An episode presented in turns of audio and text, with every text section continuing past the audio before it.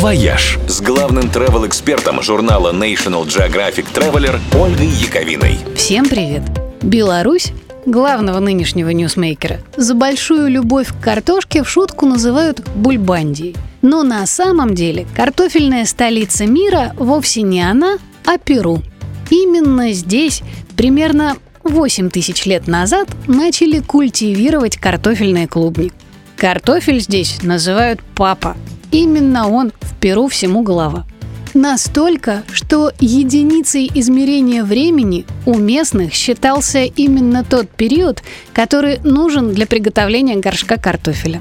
А единицей измерения площади служил топа – участок, с которого можно собрать достаточно картошки, чтобы прокормить семью в течение сезона. Угадаете, сколько в Перу сортов картофеля? Около 4000. Среди них есть такие, про которые в жизни не догадаешься, что перед тобой картофель.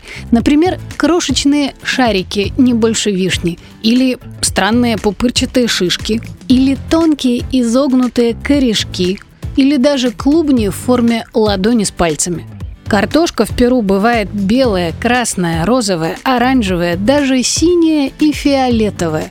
И для каждого блюда здесь свой сорт. Еще здесь есть научный центр, который многие годы изучает картофель и выводит новые сорта. Ну и, конечно же, целая куча картофельных музеев. Неудивительно, что картофель в Перу объявлен национальным достоянием – а 30 мая, в эту субботу как раз, в его честь устраивают большой общенациональный праздник – Dia Nacional de la Papa.